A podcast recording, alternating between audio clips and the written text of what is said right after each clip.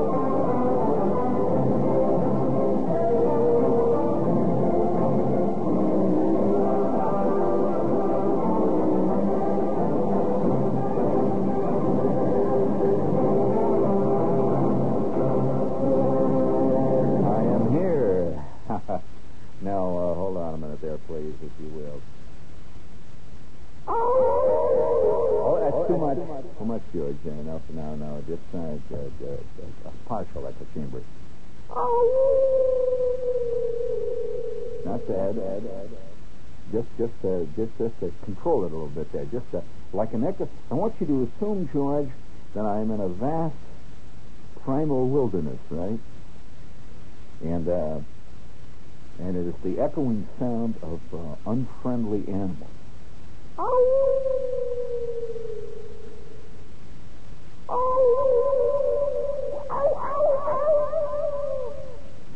Not bad. Let's turn it again.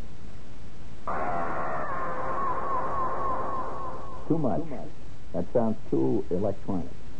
That's the sound just like uh, it is echoing throughout the uh, uh, the granite halls of a castle in Transylvania. And uh, Dracula has just made another score, right? Okay. That's not bad. Not bad. Of course, uh, uh, electronics have a certain certain drawbacks that uh, cannot. Uh, just simply doesn't come up to the original castle wall. no way.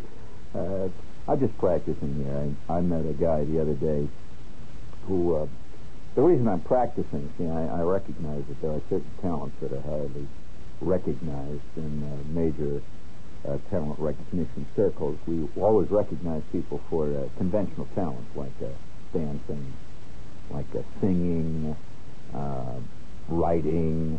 Uh, these are conventional uh, talents, you see. But some of the great talents that I've met in my time are people who did none of those things. They did not dance, they did not sing, they did not uh, play the piano.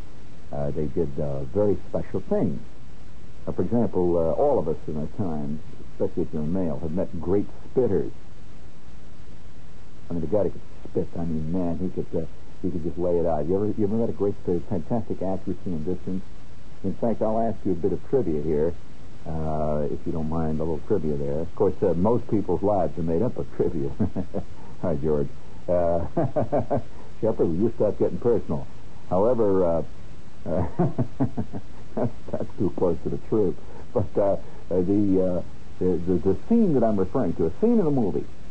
What movie had a scene in which a two guys, and they were surrounded by others who were watching them, had a spitting contest for accuracy.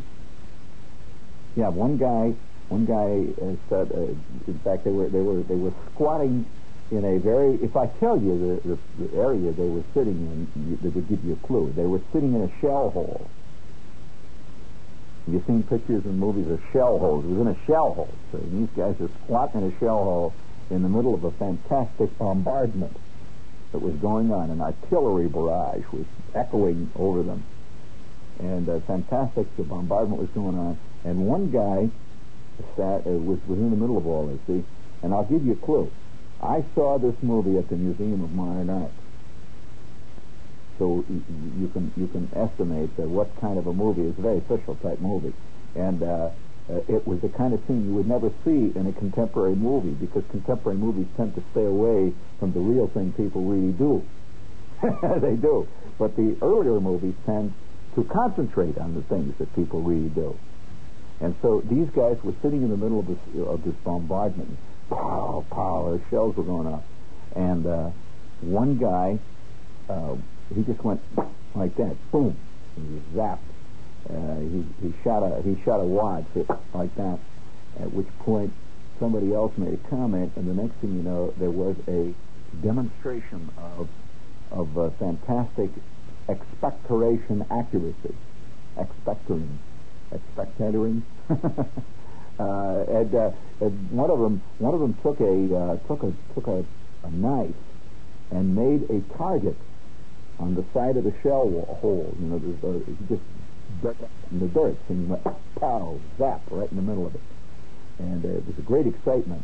And the entire scene was based on that that particular moment. And this was considered a great scene in this movie. Now, what what was the movie?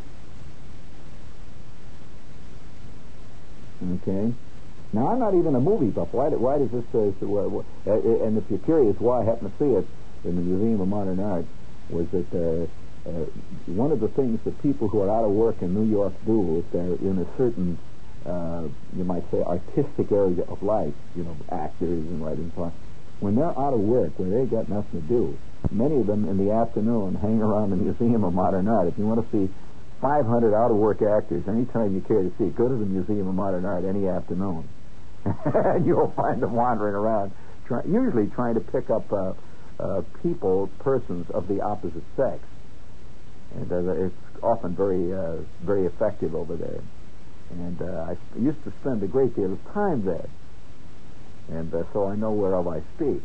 And you go through the uh, cafeteria line there, and a lot of things can happen there. And uh, so uh, I happened to have a this free ticket one afternoon. I went to see this movie. I had no interest at all in the movie. It was a great place to go because a lot of other people were there that looked kind of interesting to me, and I sat there, and this great big scene occurred. What was the movie? Who was the hero of it?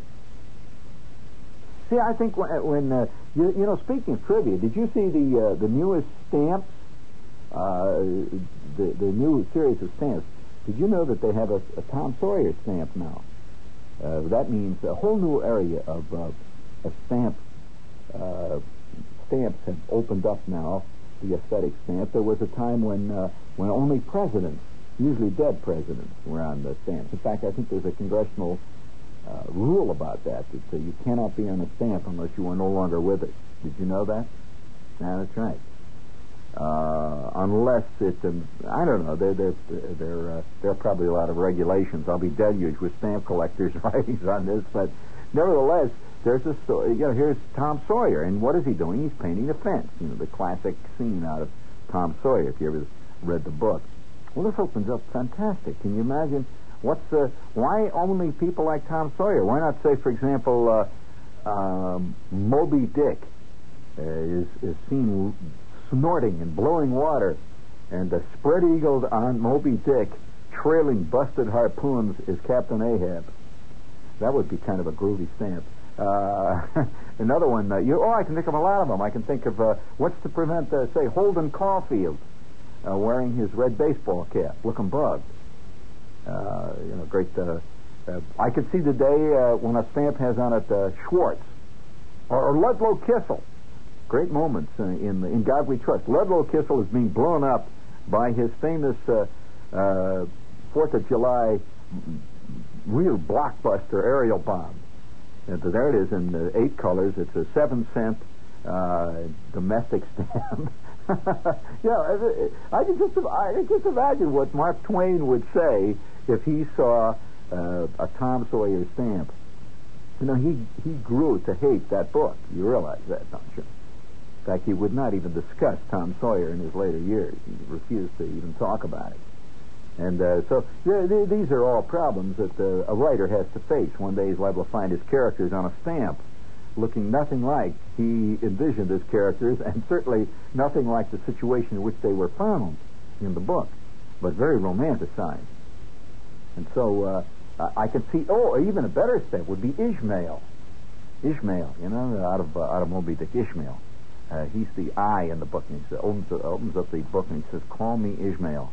And I can see Ishmael floating uh, in this wreckage and there it is. You see all these waves, and the wreckage is all around him. The Pequod has just been destroyed by this great white whale.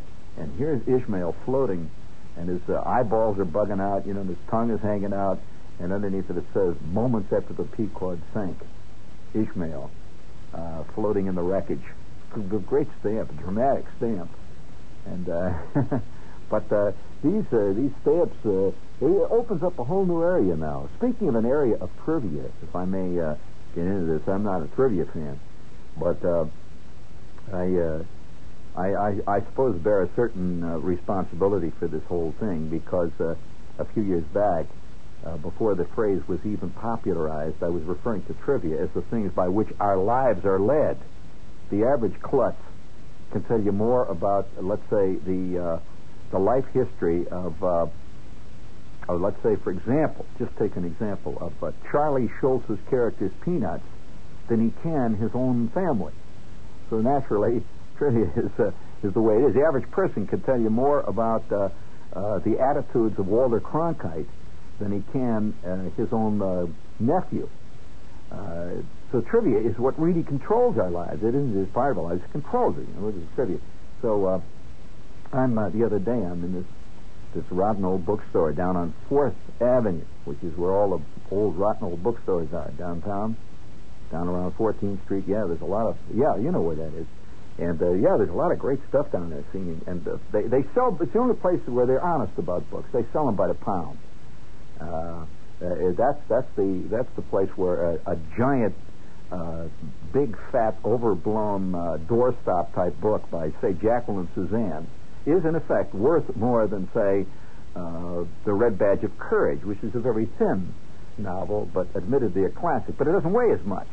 So, in a place where you buy your books by the pound, the fatter the book, the more valuable the book. And so you'll find a lot of these real terrible looking, real awful books that are unreadable, but they're more expensive because they're, they weigh more than the tiny classics, which often are thin. So I was down there knee deep in all these old books and just walking around, see. And uh, they had bushel baskets full of old magazines, thousands of old magazines just piled up there. You could find by like seven cents a pound. Uh, now I don't know how this guy arrived at these these uh, these prices. You see, it's not like uh, you know that there's a, a federal subsidy for the you know for plowing under certain numbers of books. Wouldn't it be great if the publishing world finally, because it's always so in trouble financially, got a deal like the farmers. And they received, say, $400,000 for every book not published. So uh, they, uh, not a bad idea, come to think of it, because there's a lot of books that uh, I wonder. But, uh, you know, nevertheless, I could just see this publisher. Uh, uh, he's, he's, he's got, I realize the farmer has large numbers of acres that are never put into production. He is paid not to produce. So I can just see that's called subsidies. You know, I, I could just see the publisher finally is, is he's up against the wall because there's 40 trillion books published a year, and finally the publishing lobby finally gets through to Congress and says it's either that or the publishing business goes out of business. We got to have federal subsidies, and so uh, Senator Claghorn, uh, Senator Bullard gets up and he delivers a ringing address, uh, on the on the floor of Congress. Give me a little echo chamber that sounds like the hall of Congress. Fellow legislators, Speaker of the House, President of the Pro Tem Senate Committee on Investigating Subsidies, to the publishing industry, I take this time now to address myself for the congressional record and for my constituents. There is a great and important industry in these United States which is slowly beginning to go under due to the influx of the technological revolution of which we are all victims. And today I speak to you on behalf of the small, the important, the culturally significant publisher who today is suffering from the technological revolution. America is producing a generation of illiterates. Thousands of children cannot read and are proud of the fact. Millions of Americans are proud that their son knows the star of every movie produced within the past 15 years and has won prizes on television with that knowledge.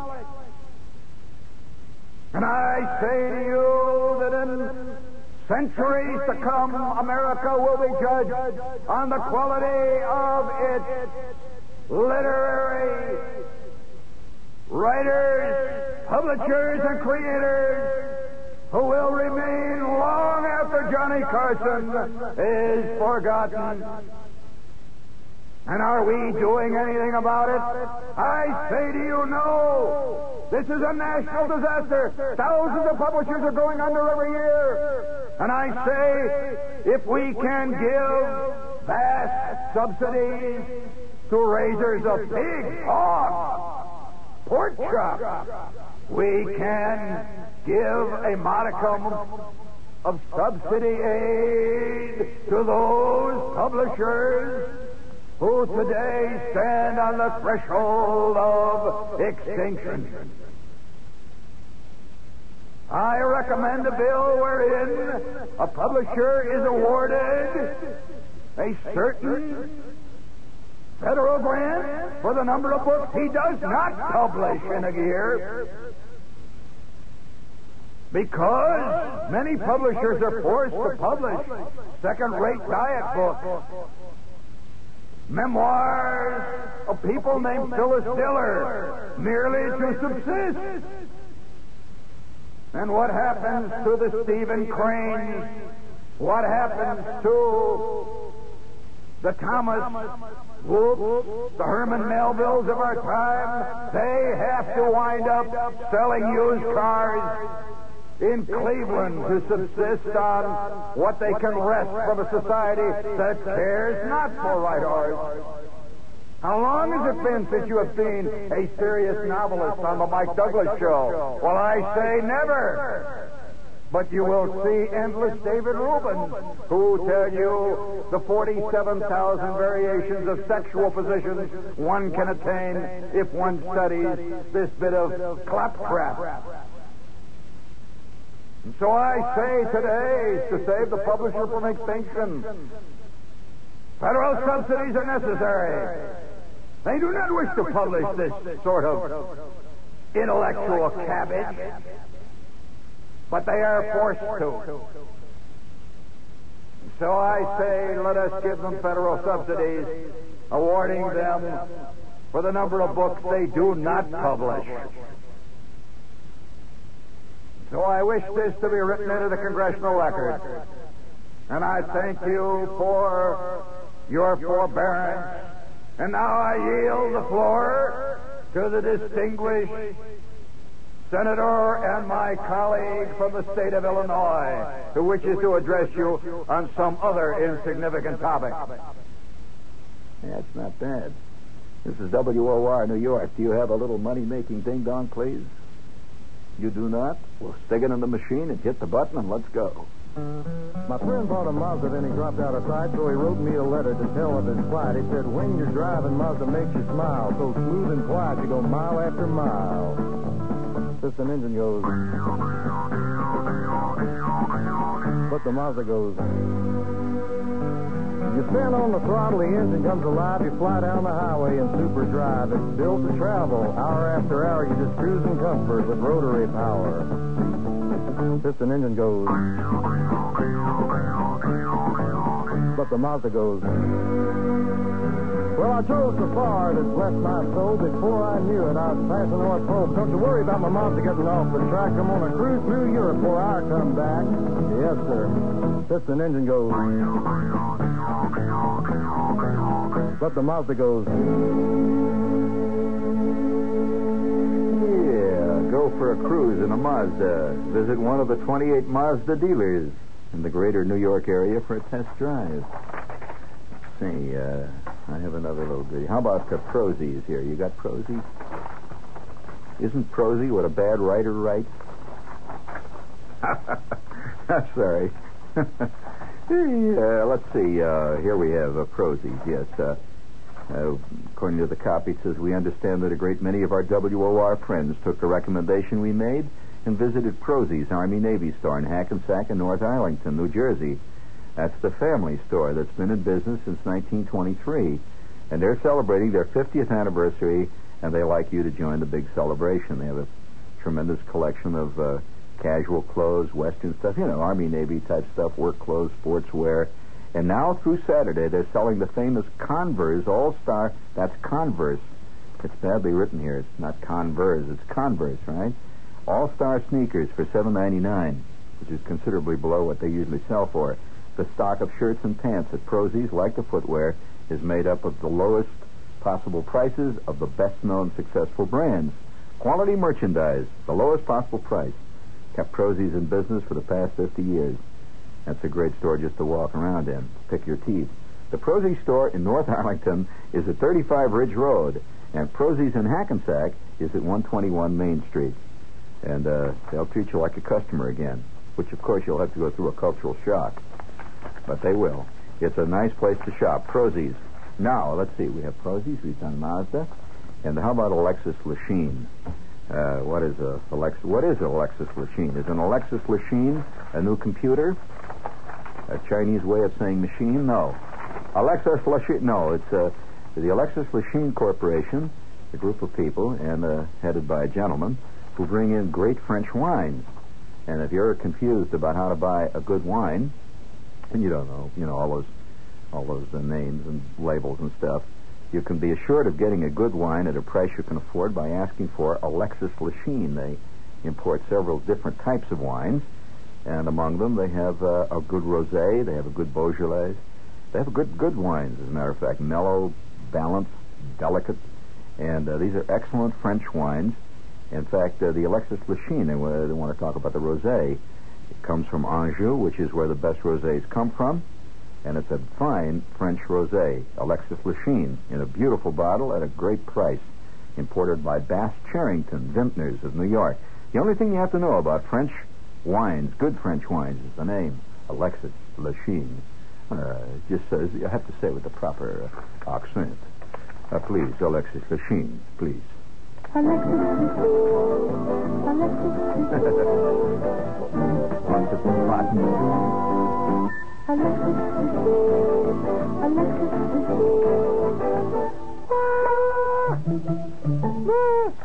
Okay. And uh, here's another goodie.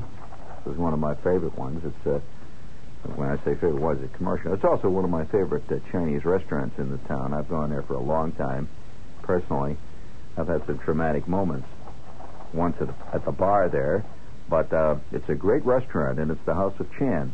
They've been there for a long time, 35 years. Any guy can can sell uh, Chinese food in New York for 35 years. He's doing the right thing with the wonton. That's right. And uh, Mr. Chan is one of the better ones around, and his house is great. It's the House of Chan.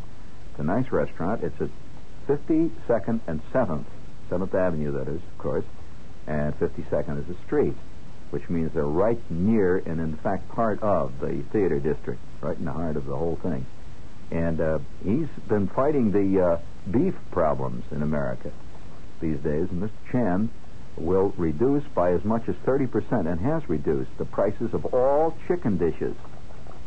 Now, that's a lot, friend, in a Chinese restaurant because uh, there are 117 ways of preparing chicken.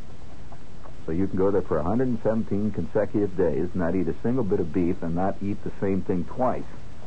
That's something. And they're all on the menu, and they're all great.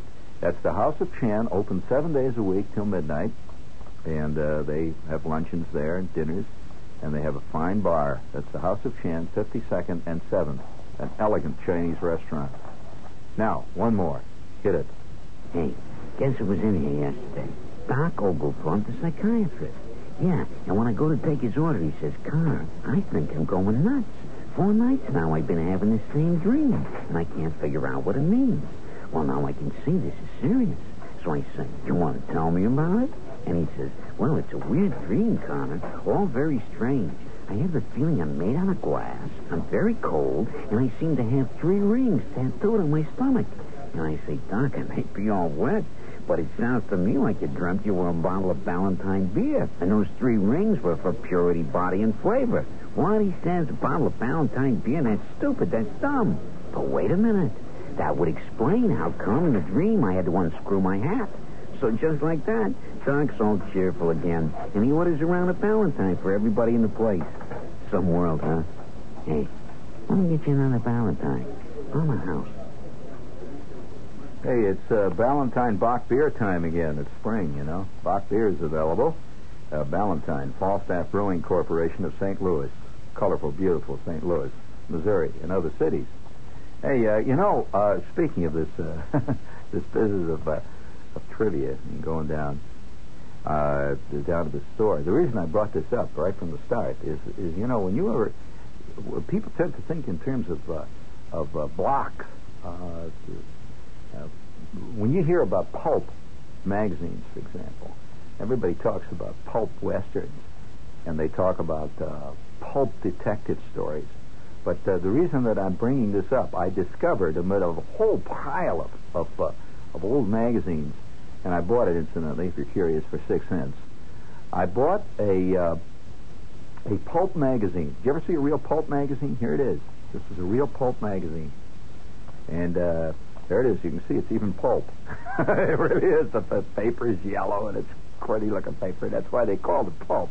And uh, and uh, apparently, at one time in American history, one of the great selling pulp magazines areas, uh, the say classification of pulp magazines, was the Railroad magazine. I never, uh, you know, I didn't know anybody ever read Railroad magazine, but apparently that was a big deal. It was a pulp magazine based nothing about but about railroads. Now, I know immediately I'm going to be deluged with a lot of guys who are going to say, "Why don't you come and visit our railroad museum?" And all that. I have no interest in railroads, so please don't uh, assume that Shepard is a railroad buff. I am not. Uh, anybody who has lived within a half mile of a major freight switchyard has no love for railroads. And I grew up, uh, the, the house that I lived in throughout most of my early teen years and so on was about a half mile from a switching yard.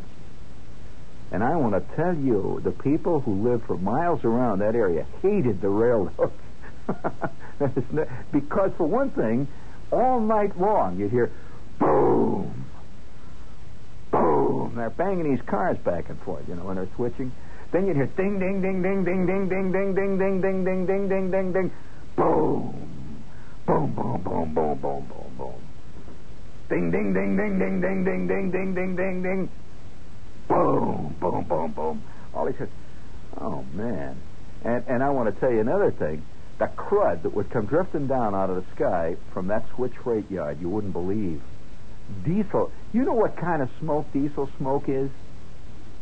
You can slice it. In fact, you can make sandwich out of diesel smoke if you want to. You can just grab it out of the air and paint it on your house if you want to paint your house black. But uh, the point is, I have no love for railroads. I, I was uh, constantly around uh, railroads, noise. Guys in our neighborhood, there was at least five guys that lived in our neighborhood who were walking around with a wooden leg due to the fact that they worked in the roundhouse and one day they got banged in between two train cars and that was it. So, so I think the only people who are who are sentimental about railroads are the only people who never had a great deal to do with them. Just like people sentimentalize crime, you know, they they they think it's a groovy thing. haven't seen much of it. Uh, we we live with a lot of people that sentimentalize stuff like that, and uh, they they really don't know the real life of it. So, nevertheless, don't deluge me with letters about the railroads. I'm just fascinated by this this this railroad magazine, and apparently the railroads were such a big thing. Let me see when this one was published. I'll look at the date on it here. Oh, here it is, September 1937, volume XX11, number four, 15 cents. It's called Railroad Magazine, and it shows a guy standing on a freight car. The cover of it shows him, see him standing on a freight car, and he's apparently a switchman or something. And you see this long line of freight ahead of him, and they're going past a lake somewhere out in the west. You see mountains on all sides of them, and it looks like it's, it's either dawn or sunrise. And he's a switchman or something. He's wearing this crummy old. Uh, it looked like a cowboy actually, but there he is out in the west. He's a switchman, and so I, I, I looked at this thing. and I said, "Hey, that's a great area of, of trivia. Did you know here on page 36 is an ad for Listerine shaving cream?" I didn't know that Listerine made a shaving cream. Did you know that? Listerine shaving cream. And it says, get a painless shave, 10 cents. A tube of Listerine. They'll send you a, a tube, a, a, a, sample tube, and it says, uh, to get you to try Listerine shaving cream, we make this unusual bargain offer. Used razor blade container of genuine porcelain designed by Esquire magazine sculptor Sam Berman. Well, but that's worth a lot on the shaving, on the uh, trivia world today a, a, a used shaving uh, razor blade container designed by a sculptor. It says uh, they'll send it to you for 10 cents. Also, a 20 day trial tube of Listerine shaving cream. This, this does not even cover the cost of packing and mailing. And uh, we'll send it to you. The tw- the giant tube, show you what kind of, uh, of uh, inflation it is. The giant tube, which is good for 104 shaves, says the giant tube of Listerine shaving cream is just 25 cents. Uh, for 25 cents today, you can't even buy a good stamp to mail a letter. Uh, nevertheless, there it is. So I'm looking at this, see, and what is in the Railroad magazine? There's all kinds of stories with with totally uh, incomprehensible terms. I think it's almost impossible to read one of these magazines today. You'd have to because it's completely inbred. You have to know well, all right. Listen to this now. I'll, I'll read to you a poem that is in the this issue. It's uh, uh, they have a, a joke section called "The Sunny Side of the Track." Okay. Uh, all right. Listen to this. Give me a little uh, train music in the background there, if you will. Oh yeah, there's there's a, that's a, that's a that's a, a record of a train in West Virginia. It is. It's an authentic record of a train in West Virginia. I will read to you a poem from this pulp magazine called At Dawn. It says, Time and trials have grayed my temples. Fiery fevers slowed the flow of the blood the hogback quickened in the years of long ago. The hogback. What is a hogback? That's some kind of train or something. Ah, those years have fled forever. All those thrills forever gone when the coffee pot was boiling and the hogback passed at dawn. In the shadows of pagodas, when the eastern sun bursts red from an alien ocean's bosom where adventure's path has led, now I stand no more in wonder. Seek in foreign land no more for a glamour and a romance that in boyhood passed my door. Down the grade she came, a rumbling, with their 50 cars or more, bringing dreams of fame and fortune on some distant exotic shore. Now I've wandered far and wandering, watched the empty years roll on. Not a thrill to me, transport, like the hogback brought at dawn.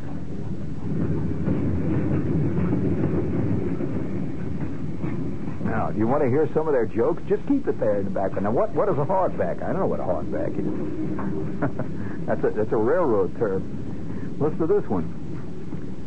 Here's a joke from the sunny side of the track.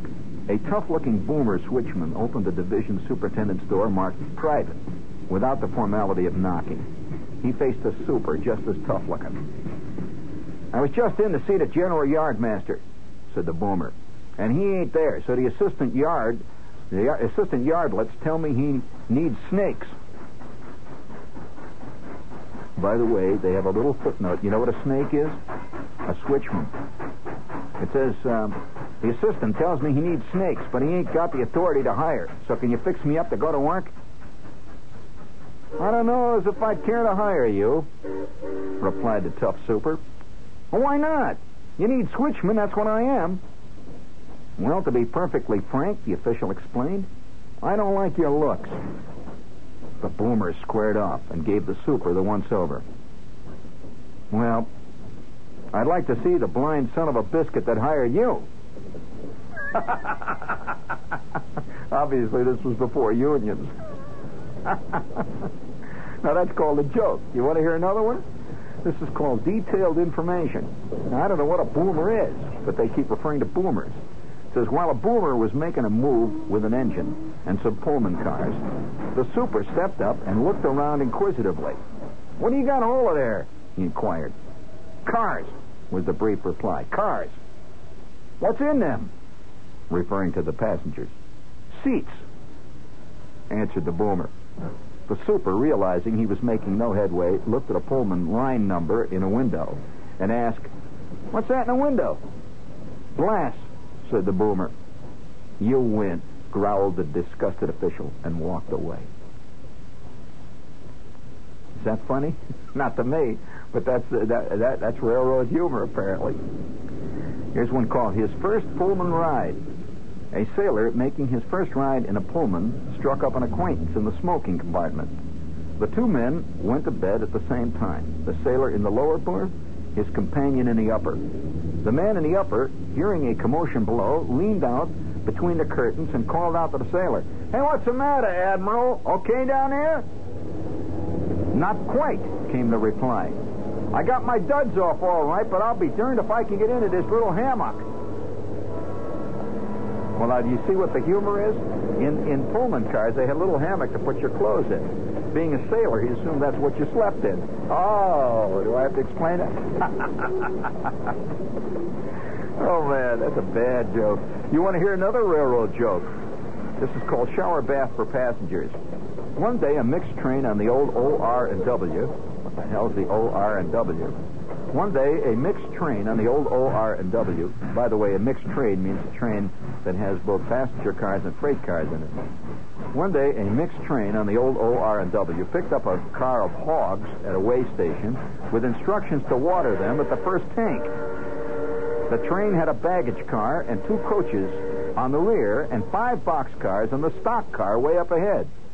It was very warm, and most of the passengers on the coaches had their windows raised. By the way, this is a in the sunny side of the street. I explained to you that this is not only a joke page, but it's also a little page of true stories of things that happened on the railroad. So you got this. These people are all sitting in the train. It's hot, and uh, they had their windows open, and up ahead is a, is a carload of hogs. For some reason, the engine crew mistook their signals. The brakeman pulled the spout back on the water tank and opened the valve to let the water run into the stock car as it was pulled slowly by the tank. The hogs were watered all right, but the train kept right on moving. The water valve stuck. The brakeman couldn't shut it off. On went the train, and as the coaches went by, they were drenched with a fantastic deluge of lukewarm green water through the open windows. The railroad company bought nearly the entire stock of a ladies' wearing apparel store to replace the soiled dresses of women passengers. That's from Williamstown, West Virginia. well, uh, now, thank you. Thank you. Uh, uh, now, I, I'm not, you know, I, I'm not, uh, you know, I'm not, uh, I'm not uh, here to uh, to belabor you with uh, this uh, this trivia stuff, but it's fascinating how how a whole thing will, will disappear completely, and it's gone. Look, look at the ad on the back, by the way. You recognize who that is? I'll, I'll hold it. You recognize who this guy is? Oh, that's right. On the back of it is a is a color, you know, four color ad on the back of the uh, the magazine, and it's uh, and they're looking uh, looking like he's about twelve or something, with a jazzy little sailor hat on. Is Gary Cooper, and uh, says uh, Gary Cooper's looking out, and uh, there's a little balloon around his head, and it says Gary Cooper says, "quote It's common sense for me to prefer Lucky's." What Gary says. And uh, his his statement on the back says, and we quote, "A little over a year ago, I changed to Lucky's because I enjoyed their flavor. Ever since, my throat has been in fine shape. As a throat means so much in my business, it's common sense for me to prefer this light smoke. So I'm strong for Lucky's." Gary Cooper, and underneath it it says, "Star of the Paramount picture Souls at Sea." that's why he's got a sailor's cap on. So apparently that's taken from his movie. Souls at Sea. Did you ever hear of that picture? That's, that's completely. I I never heard of it, but uh, apparently, and uh, and uh, their their comment goes around. Uh, you know, continues. It says uh, uh, a light smoke, and underneath it it says uh, it's toasted. Now, uh, then underneath it, underneath all of that, it says Lucky Strike, the sponsors of your hit parade. Now that's a bit of trivia, and I have I have a I have a, a vague memory of a, of a guy doing. Give me just the slightest echo chamber. Here we go. Uh,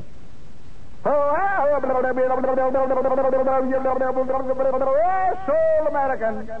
You remember that? There's a bit of trivia, and that was always on the hit parade. Yeah. No, uh, he used to say. Uh, there was another guy that used to do that kind of stuff, and I remember all the time, it was always coming out of the radio, there would be this voice.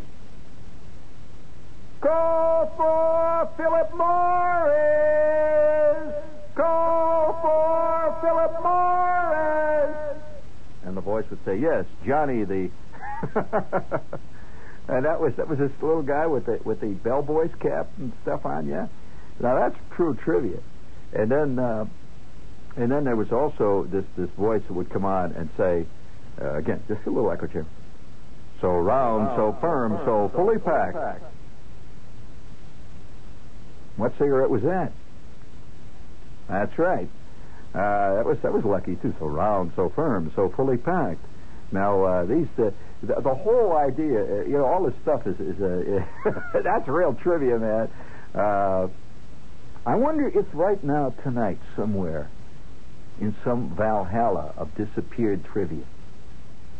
The Marlboro man is riding in the rain wearing his poncho with his uh, with his tattoo. Remember the tattoo he always wore? What was the tattoo of? Come on, that's right. And and and and, and uh, now that when you talk, that's not how many months? Not not long. Those commercials have been off television, and the music would come on. Da da da da da da da da da. It's somewhere in Marlboro country tonight. Yeah.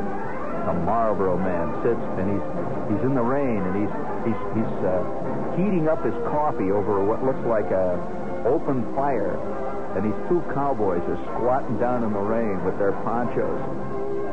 That's right. oh, where men are men. Marlboro country. You know, another great country that I kind of miss. Uh, how many of you miss Thunderbird country? You remember Thunderbird country? Oh, yeah. That's another great country. What is it that went snap, crackle, pop? Snap, crackle, pop. That is correct. Wheaties. Raised the flag for Hudson High boys, known throughout the land. Ever challenge meeting champions. Right?